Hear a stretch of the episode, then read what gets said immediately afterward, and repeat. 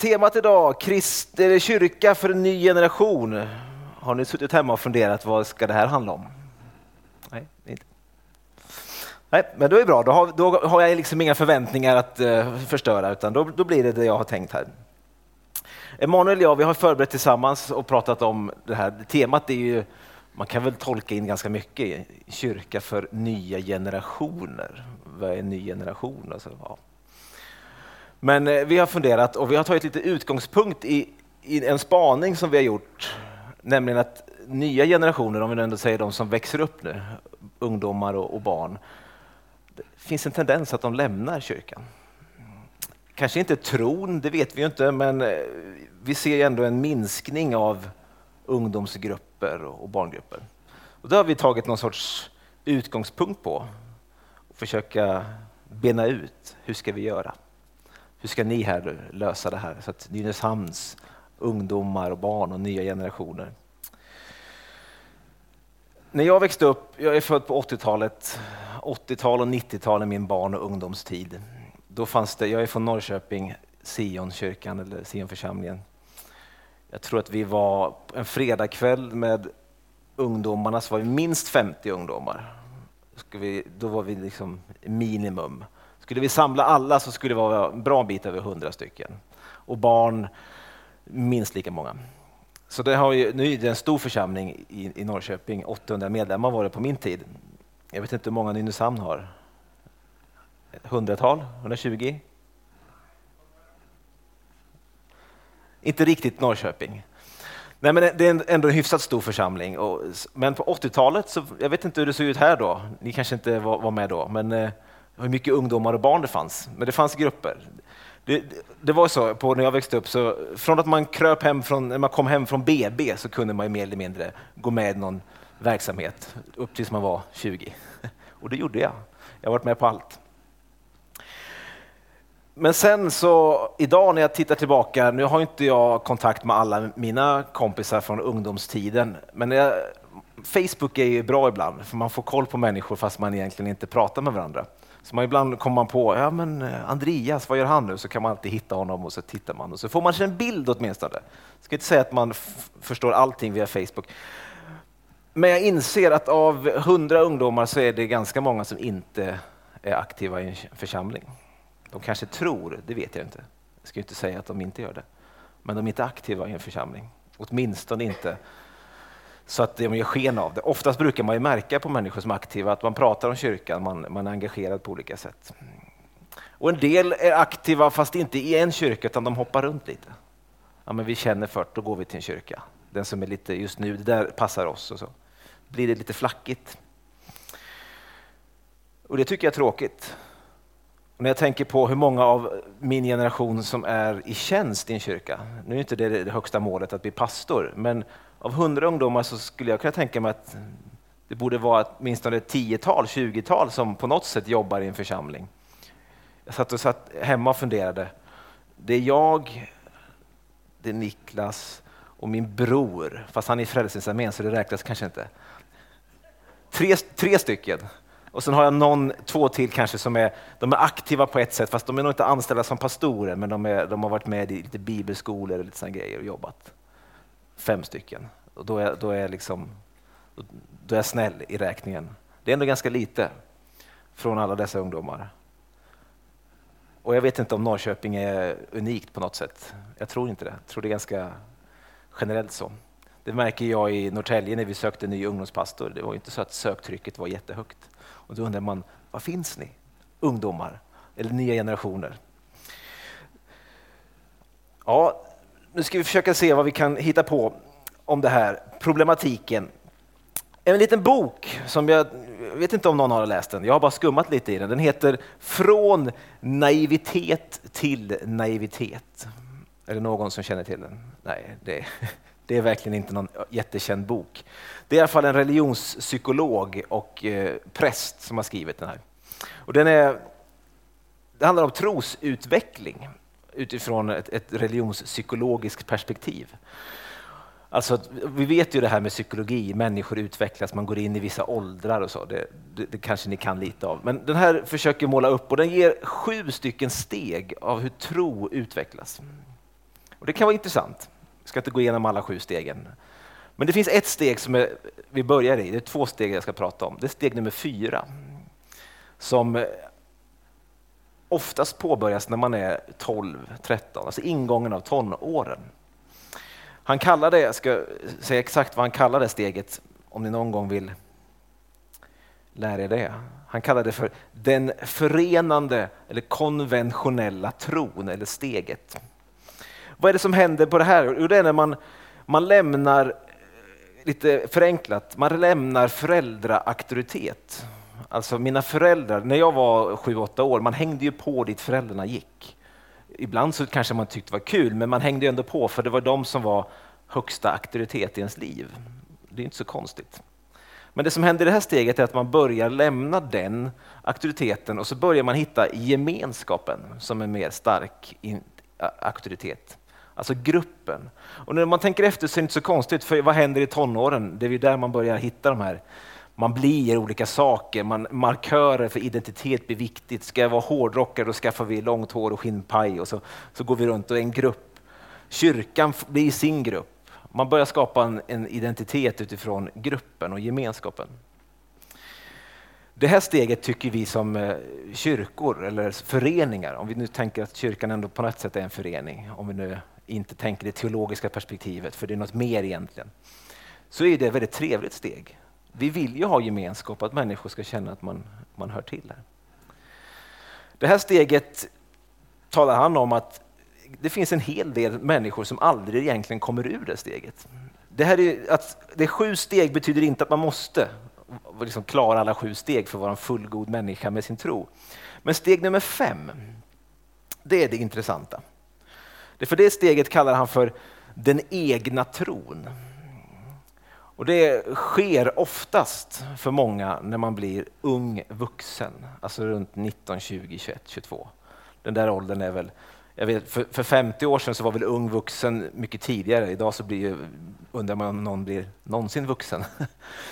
Men det sker där någonstans. Så en del kan det här hända lite senare i 30-årsåldern och en del kommer aldrig vidare till steg 5. Men det är ett speciellt steg, för det är då man börjar forma en egen tro. Alltså man börjar lite ifrågasätta, varför tror jag som jag gör? Varför hör jag till den här gruppen? Och så börjar man få andra perspektiv och så kan man börja testa och pröva lite. Det känns ganska naturligt som människor, vi gör ju som allt. Det är inget konstigt.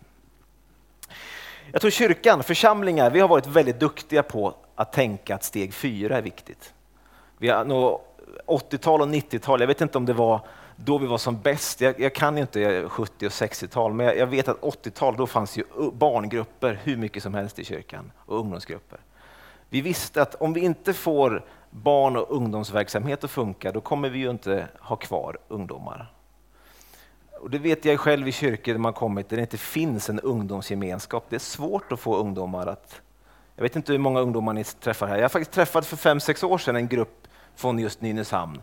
Vi var på båt, en ny generationsbåt som hade någon grej då. Och då sa de att men det är svårt för vi är inte så många i Nynäshamn. Så att det är svårt att känna att man blir den här gruppen som träffas. Det är svårt att få med nya för att vi är bara 4 stycken. Det blir inte så häftigt som ungdom att komma till det sammanhanget. Och där har vi som kyrka varit duktiga. Vi har byggt mycket ungdomsverksamhet. Kan det vara så att vi har varit sämre på steg 5? Jag har åtminstone upplevt att när man började ifrågasätta saker. Det hör ju till, tror jag. Jag tror det är sunt att ibland ställa sig lite utanför och ställa, varför tror jag så här? Jag vet i min församling då, det här säger jag inte för att jag på något sätt har agg mot min barn- och ungdomsförsamling, tvärtom, mycket goda minnen. Men jag vet att det var inte så lätt att tycka annorlunda. Därför att då kunde man någon säga att, ja men Adam, du måste ju tro på det här, annars är du inte kristen.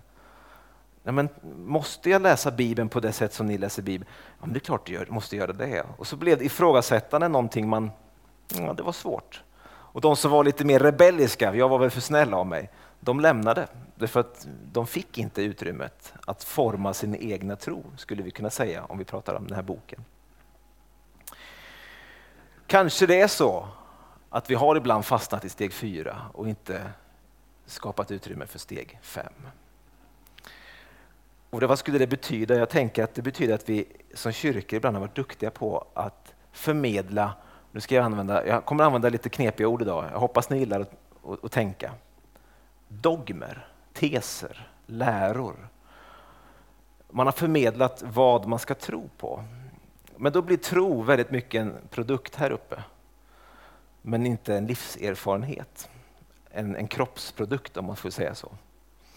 Alltså, jag tror att Jesus är Guds son. Det kan man säga ja eller nej till. Tror du så? Tror du inte så? Är det sant? Är det inte sant? Det kan jag bara säga. Jag kan stå still och så kan jag bilda mig en uppfattning. Men tro är ju inte bara någonting här uppe. Tro måste ju få bli ett liv.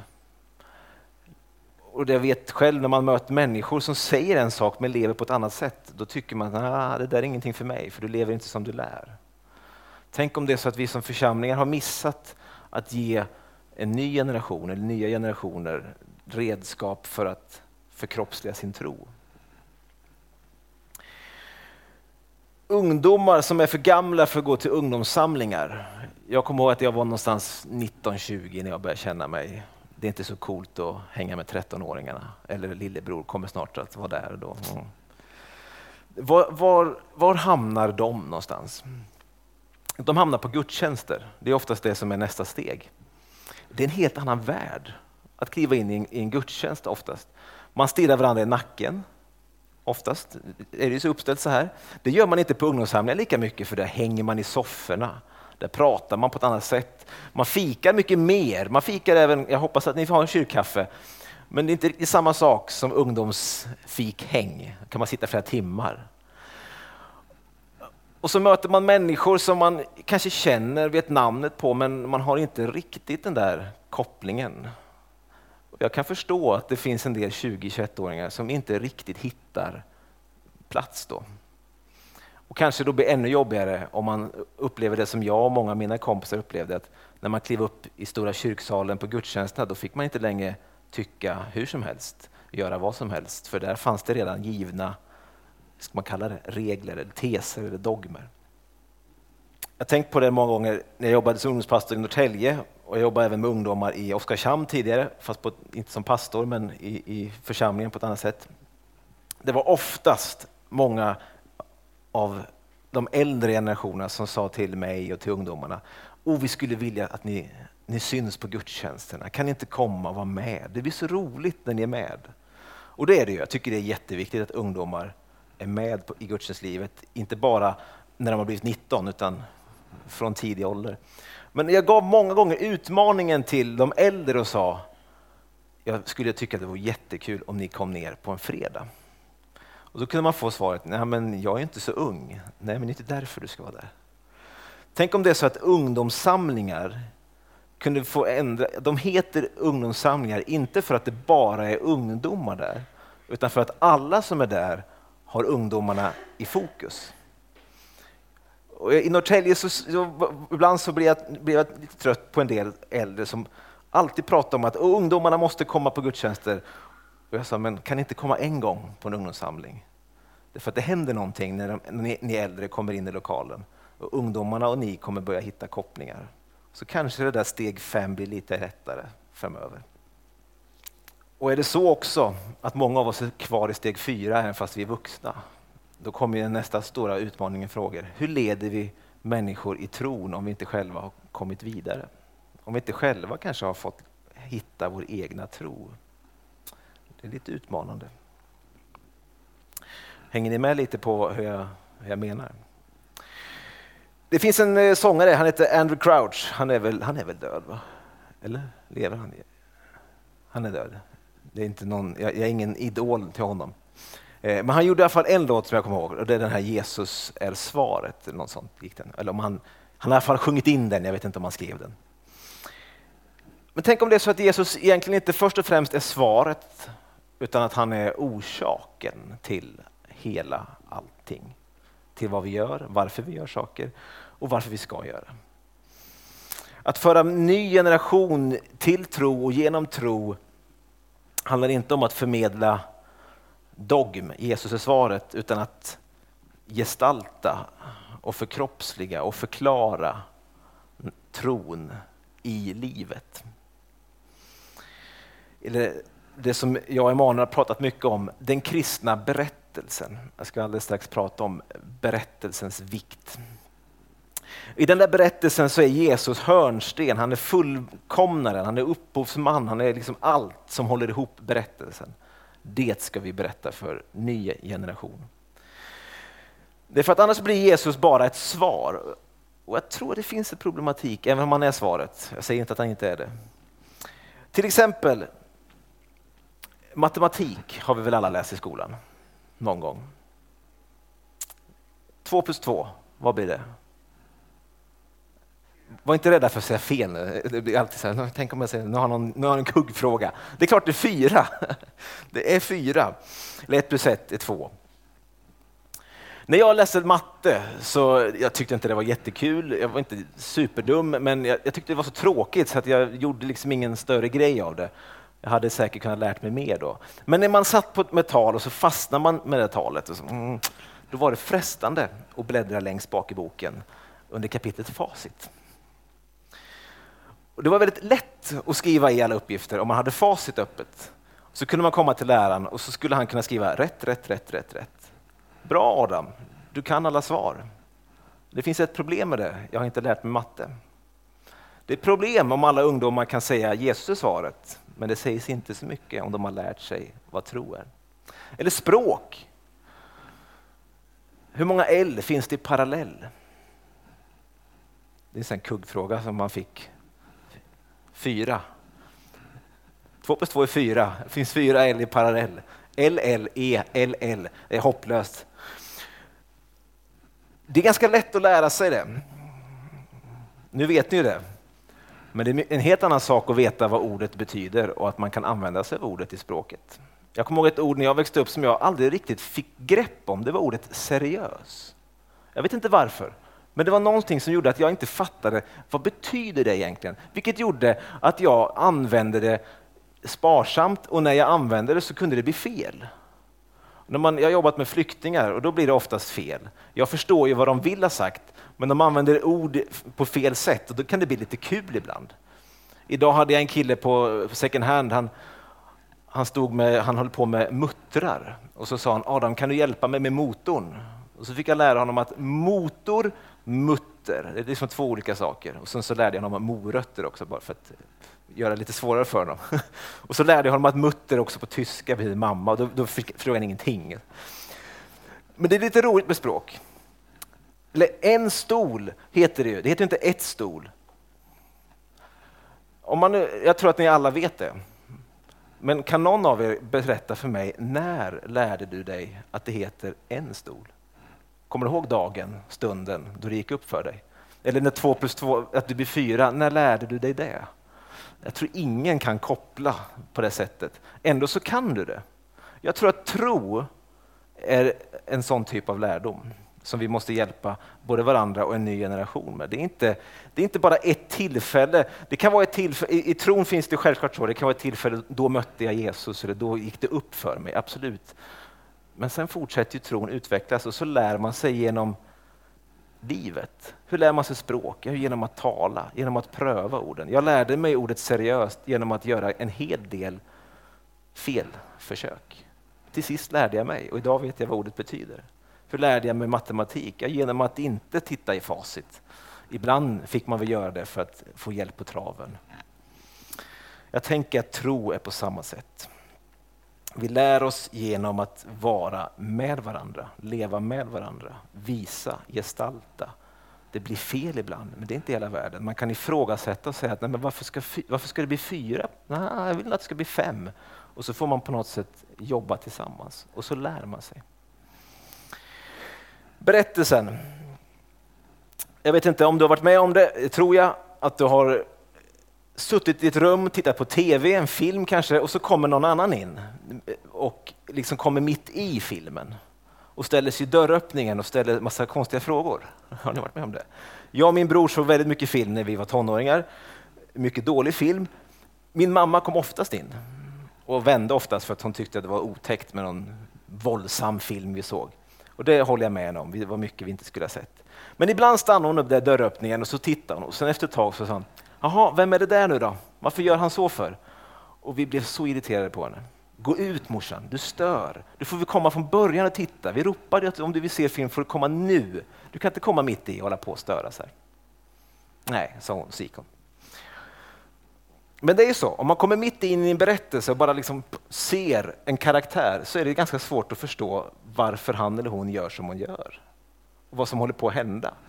Det är när man får förklarat för sig historien och framtids, alltså handlingen, drivkraften, så man börjar, okej, jag förstår. Jag tänker att, jag såg att ni hade ett gigantiskt kors, det var ju svårt att inte se det. Det är fint. Det där korset, tänker jag, ibland så kanske man bara ser det som en karaktär och så förstår man inte vad det betyder.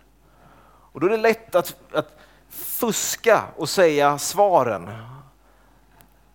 Och så lär man sig ingenting av det. Men om man förstår berättelsen, historien, varför det leder fram till det korset och drivet framåt, då blir det där en roll, alltså en del i en mycket, mycket häftigare, större berättelse. Samma sak med mycket alltså den kristna berättelsen är full av, om man får kalla det så, roller. Och du och jag som är kallade in i tron, i församlingen. Församlingen är också en sån grej. Hur förstår jag för vad församling är? Sätt in det i Guds stora berättelse. Hur förstår vi vem jag är? Jag har sett in det i berättelsen. Så börjar det öppnas upp en helt annan dimension av tro. Vår historia, det är ju den som man skulle kunna säga började i första Mosebok. Och sen blir den judiska folkets historia. Och vår framtid, vad är det vi hoppas på? Vad är det vi längtar efter? De där sakerna, de där två rörelserna. Det är det som formar här och nu. Vi minns vår historia, vilka vi är, vad som har hänt. Och så tittar vi framåt och så får vi en drivkraft. Det tror jag är den kristna historien. Och när vi möter en ny generation så ska vi bjuda in dem i den berättelsen. Kom och var med i den här berättelsen. Vi är ett folk, vi är det här och vi är på väg ditåt, framåt. Och det är ingen ny berättelse, vi ska inte hitta på någonting, utan det är samma berättelse som alltid har funnits, Guds berättelse. Guds frälsningsplan, om vi vill kalla den så, Guds frälsningshistoria. Att nå och att behålla en ny generation, det är en utmaning. Och jag har inte alla svar än fast jag är pastor. Men jag tror det handlar om att kunna berätta, gestalta och leva vår historia och vår identitet utifrån den berättelsen som jag tror den kristna tron är. Och att bjuda in människor i det tror jag handlar om att också ge människor former eller liturgier. Det är ord som vi inte använder i frikyrkan i pingst ofta, men traditioner skulle vi också kunna säga. Vi ger dem någonting att på något sätt hänga upp tron på. Och där tror jag vi som pingst och frikyrkorna har varit lite dåliga. Det har varit lite för mycket känslor och inte så mycket det som ibland vi har varit kritiska till i andra församlingar. Och det finns en problematik när det blir bara för mycket symboler och former, tomma traditioner är ingenting att ha. Men precis som i en familj, hur lär man sig, jag heter Gau nu men jag heter Borén förut, hur är man en Borén? Det är inte bara en tankeprodukt. Kom och fira jul med oss och ta del av våra traditioner så kommer du förstå. Och efter ett tag så kommer du också få bli en borenare. För du har lärt dig någonting, så lever man i en rytm. Därför tror jag det är väldigt viktigt att när vi bjuder in nya människor i tron, in i historien, så behöver vi som församlingar hitta hur hjälper vi människor att förstå tron och att tillämpa tron. Att pröva, att lära oss berättelsen. Precis som vi hjälper en ny svensk att lära sig svenska så ger vi former för det. Vi ger den utrymme att pröva. Det måste vi göra med tro också, tror jag. Och kan det vara så att lite i våra sammanhang som vi rör oss i pingst, jag generaliserar lite nu, kan det vara så att vi ibland har förklarat tron utan berättelsen? Vi har liksom missat. Vi har fokuserat bara på en roll men inte riktigt satt den i kontext, som man så fint säger, i berättelsen. För då blir tron väldigt lätt en tankeprodukt. Kan det vara så att vi har missförstått ibland Det där fysiska, det som är förkroppsligande. Och jag ska ge er ett ord som inte finns på svenska. Har vi oandligfierat det som är fysiskt? Jag vet inte om jag hittar på ett ord. Språk måste vi kunna vara formbart. Att på något sätt när det blir för mycket av att tända ljus, att göra fysiska saker, så har vi varit lite kritiska. Nej, men det där blir bara yttre riter. Det blir liksom inget inre i det där. Men tänk om vi kanske har missförstått det fysiska där och då. Framförallt kan jag tänka mig att jag tror att vi har det, därför att hela vår tro bygger på ett väldigt spännande ord, inkarnation. Att Gud blir fysisk. Så jag tror att det finns skatter vi har missat ibland i lite av vår kritik. Samtidigt så har det ju finnas fog för en del av kritiken också. Nu ska jag inte ha en kyrkohistoria här, men det blir en annan torsdag. Vi behöver välkomna människor in i en tro, eller de som har kommit till tro, fått möta Gud, in i en tro som därefter blir inte bara en abstrakt tanke om att jag är frälst, någon sorts svävande, utan vi behöver ta ner det där till att bli också fysiskt. Jag är upprättad och jag är kallad in i en berättelse, in i att vara en del av församlingen, av Guds folk. Jag ska bli det jag skapat till att vara, i Guds avbild. Och det gör människor, tänker jag, aktiva, inte passiva. Det är svårt att vara passiv, utan man blir aktiv. Och då måste tro börja ta sig uttryck i livet. Inte bara söndag förmiddag eller söndag eftermiddag. Jag vet, ni har, när ni är gudstjänst, 11, 10, 16, 17. Ja, ni är ju värre än vad vi är. Vi har ju 16.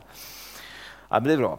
Ja, men det gäller att det är mitt i livet sen också. Måndag morgon så är ju tron på riktigt också. Om du skulle få frågan av någon på Nynäshamns gator eller på en buss eller så här, du, vad tror du på? Så om jag själv skulle liksom leka med tanken, vad skulle jag svara? Jag skulle nog, generellt sett skulle jag nog börja svara att jag tror på Gud. Jag tror på Jesus Kristus som Gud. Jag tror att han är född av en jungfru. Man dog på ett kors för mina synders skull. Jag tror de flesta skulle börja svara så där.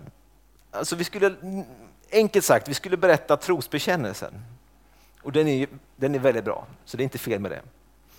Men jag tänkte så här, vad skulle Jesus ha svarat om han fick frågan av någon? Vad tror du på? Jag tänker att han skulle sagt, kom och följ mig så ska du se vad jag tror på.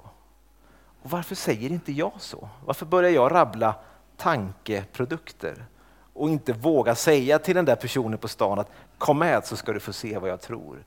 Och för att jag tror att jag inte säger det, därför att jag vet att mycket i mitt liv gestaltar inte egentligen det jag tror, utan gestaltar något annat.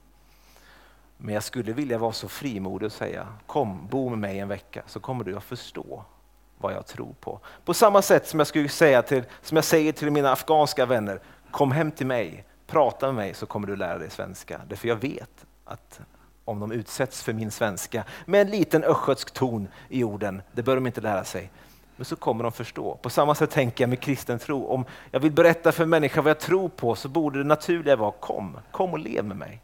Var nära. Inte bara säga teserna. De är också viktiga, absolut. Men i kristen tro och i kyrkan, i pingkyrkan kanske framförallt ibland, så har det här dogm eller teser och det här med vardagslivet och det fysiska, ibland har de blivit lite av två motpoler som lite blir som en spänning mellan dem. Och så skapar vi ett litet bekymmer, för vi försöker få dem att bli på något sätt separata. Jag tror att kristen tro är en både och religion, eller en tro, inte en antingen eller.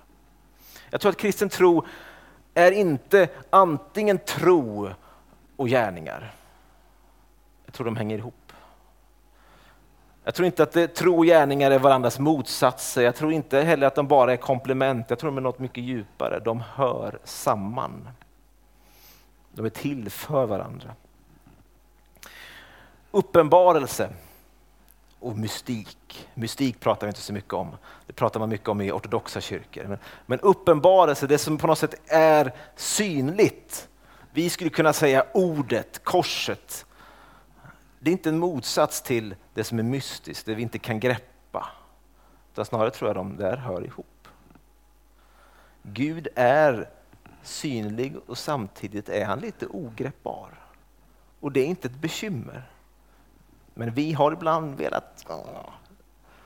Och vi har oftast varit på den halvan där vi på något sätt inte ska behöva hantera det fysiska. Eller nåd och sanning.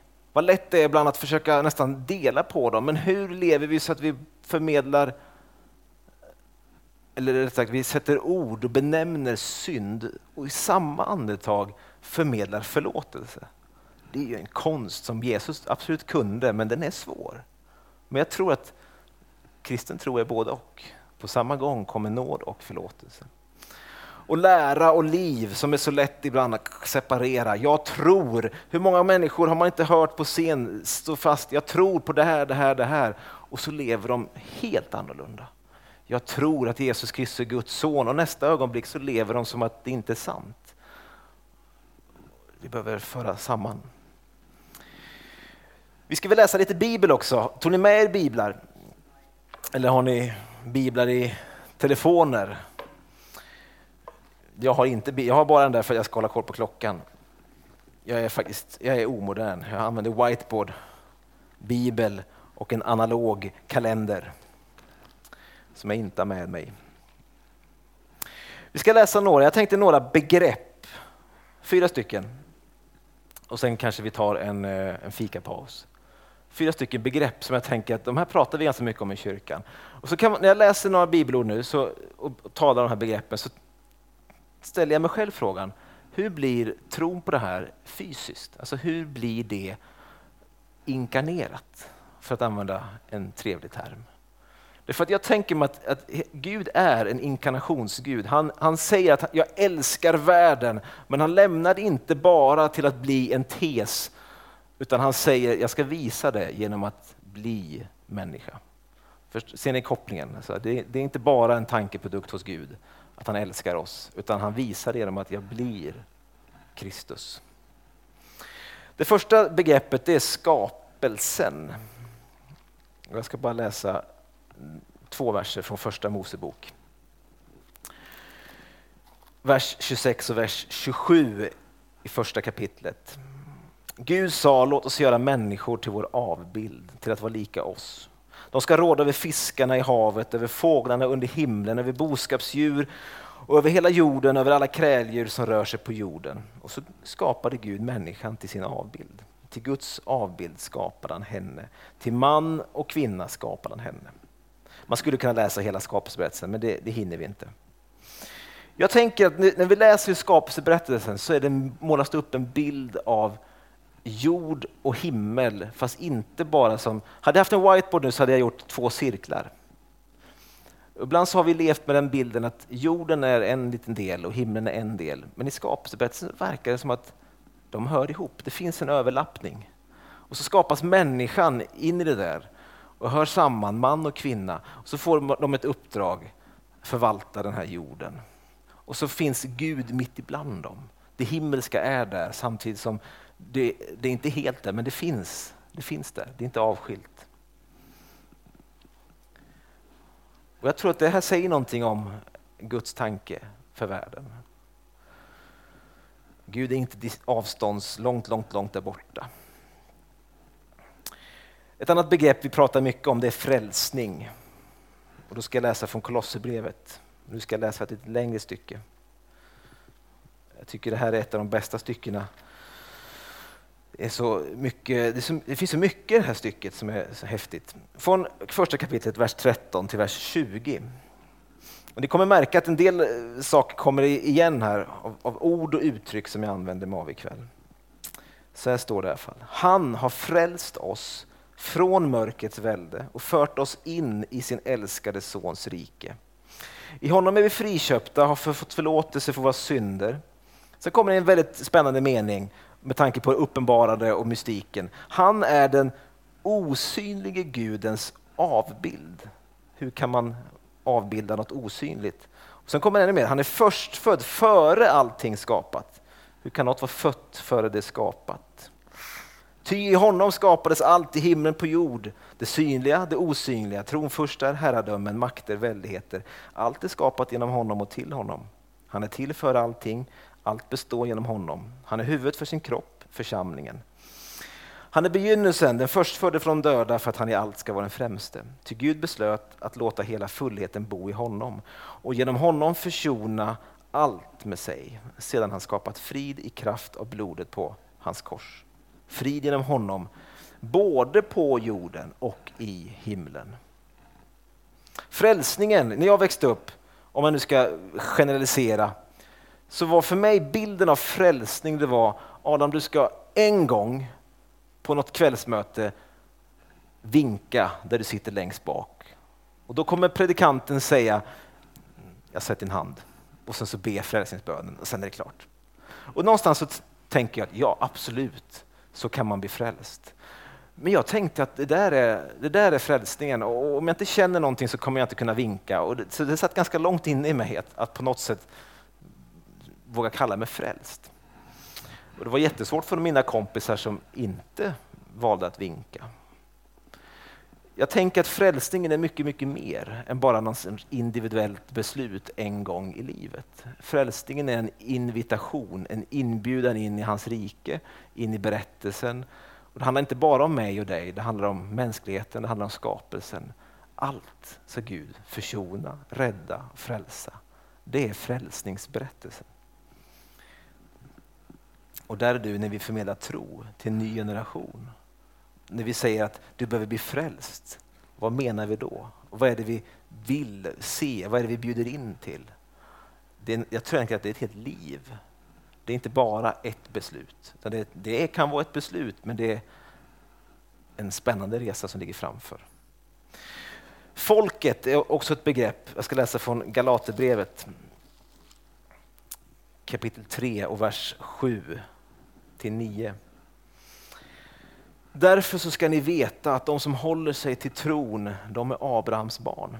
Och då skriften förutsåg att Gud skulle förklara hedningarna rättfärdiga av tro, så förkunnade den i förväg detta glada budskap för Abraham: i dig ska alla folk bli välsignade. Alltså blir det som tror välsignade tillsammans med Abraham som trodde. I och med tron så blir vi en del av Kristus, av hans församling och av hans folk.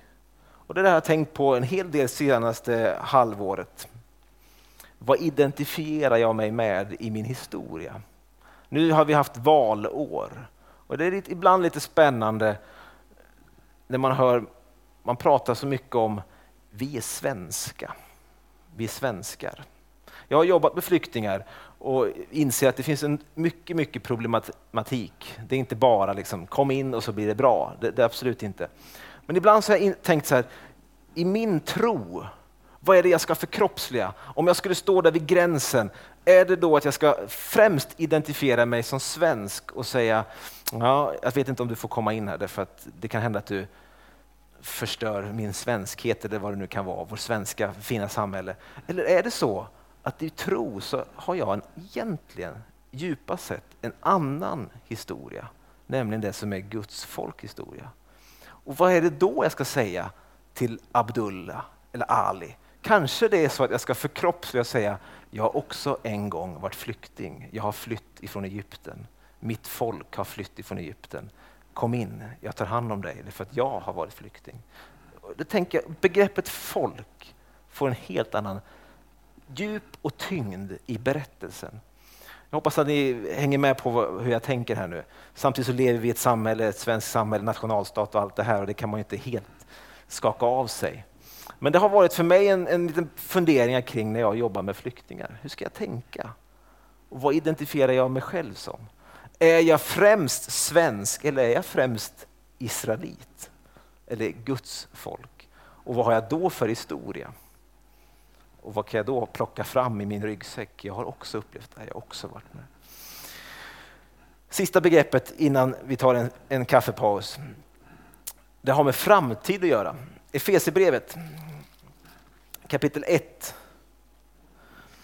och vers 7 till vers 14. I honom, Jesus, är vi friköpta genom hans blod och har fått förlåtelse för våra synder på grund av den rika nåd som han har låtit flöda över oss med all vishet och insikt. Han har låtit oss få veta sin viljas hemlighet. Enligt det beslut som han har fattat i Kristus, den plan som skulle genomföras när tiden var fullbordad, att i Kristus sammanfatta allt i himlen och på jorden. I honom har vi också fått vårt arv, förutbestämda till det av honom som utför allt efter sin vilja och sitt beslut. För att vi som har vårt hopp i Kristus ska prisa hans härlighet och ära. I honom har också ni, sedan ni hört det sanna budskapet, evangeliet om er frälsning. Ja, i honom har också ni, när ni kommit till tro, tagit emot den utlovade heliga ande som ett sigill. Anden är en handpenning på vårt arv, att hans eget folk ska förlossas för att hans härlighet ska prisas.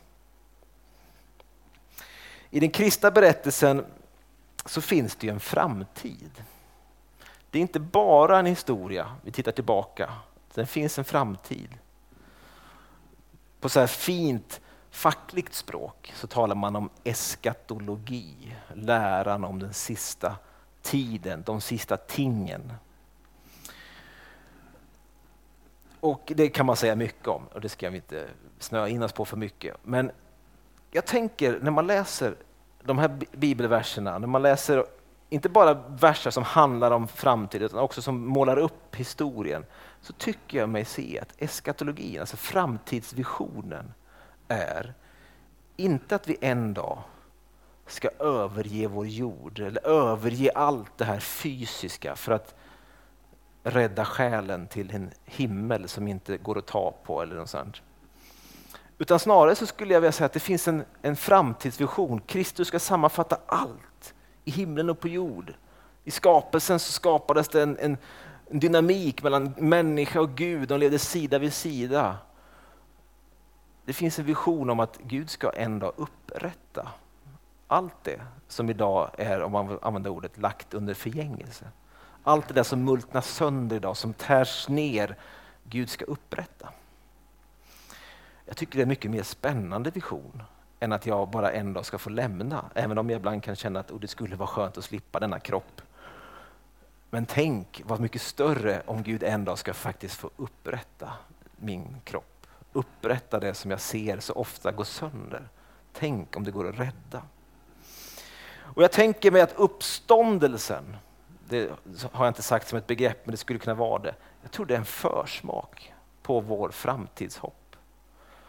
När Kristus kommer ur graven så tror jag det är inte bara för att vi ska liksom, yes du lever, utan jag tror också det han visar att det som, precis den kropp som hängde på korset, som är sargad av synd, jag ska upprätta den. Den är förhärligad, den är inte exakt samma, men det är kroppen som går ur graven. Det är inte en ande som svävar ut och möter lärjungarna. Och jag tänker mig att där och då får vi från Gud en liten hint om vad är det som är vår framtidsvision, vad är vårt driv, vad blir så att säga handlingen i berättelsen. Han har gjort det genom korset, genom uppståndelsen. Kliv in i den berättelsen, in i det tåget, så kommer ni få vara med om att en dag se Gud sammanfatta allt, upprätta allt. Det är en ganska häftig berättelse att säga till människor, kom och var med. Kom och var med på det här. Eskatologi tror jag faktiskt handlar om upprättelse och inte om övergivelse. En dag så ska jag inte slippa det här, men en dag så ska jag få slippa det som förstör det här. Det som vi kallar synd, det som vi på något sätt kämpar med på olika sätt. En dag ska jag få slippa det.